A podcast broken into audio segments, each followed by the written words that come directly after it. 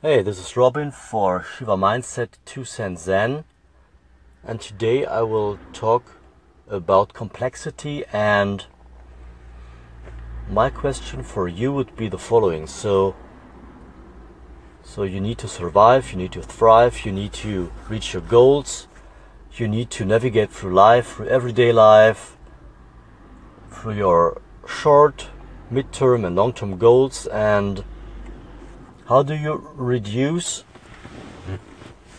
the complexity of choices, of impressions, of sensory data, of processing? So what are your filters and how do you do it?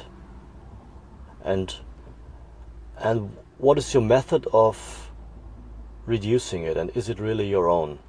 So stay zen.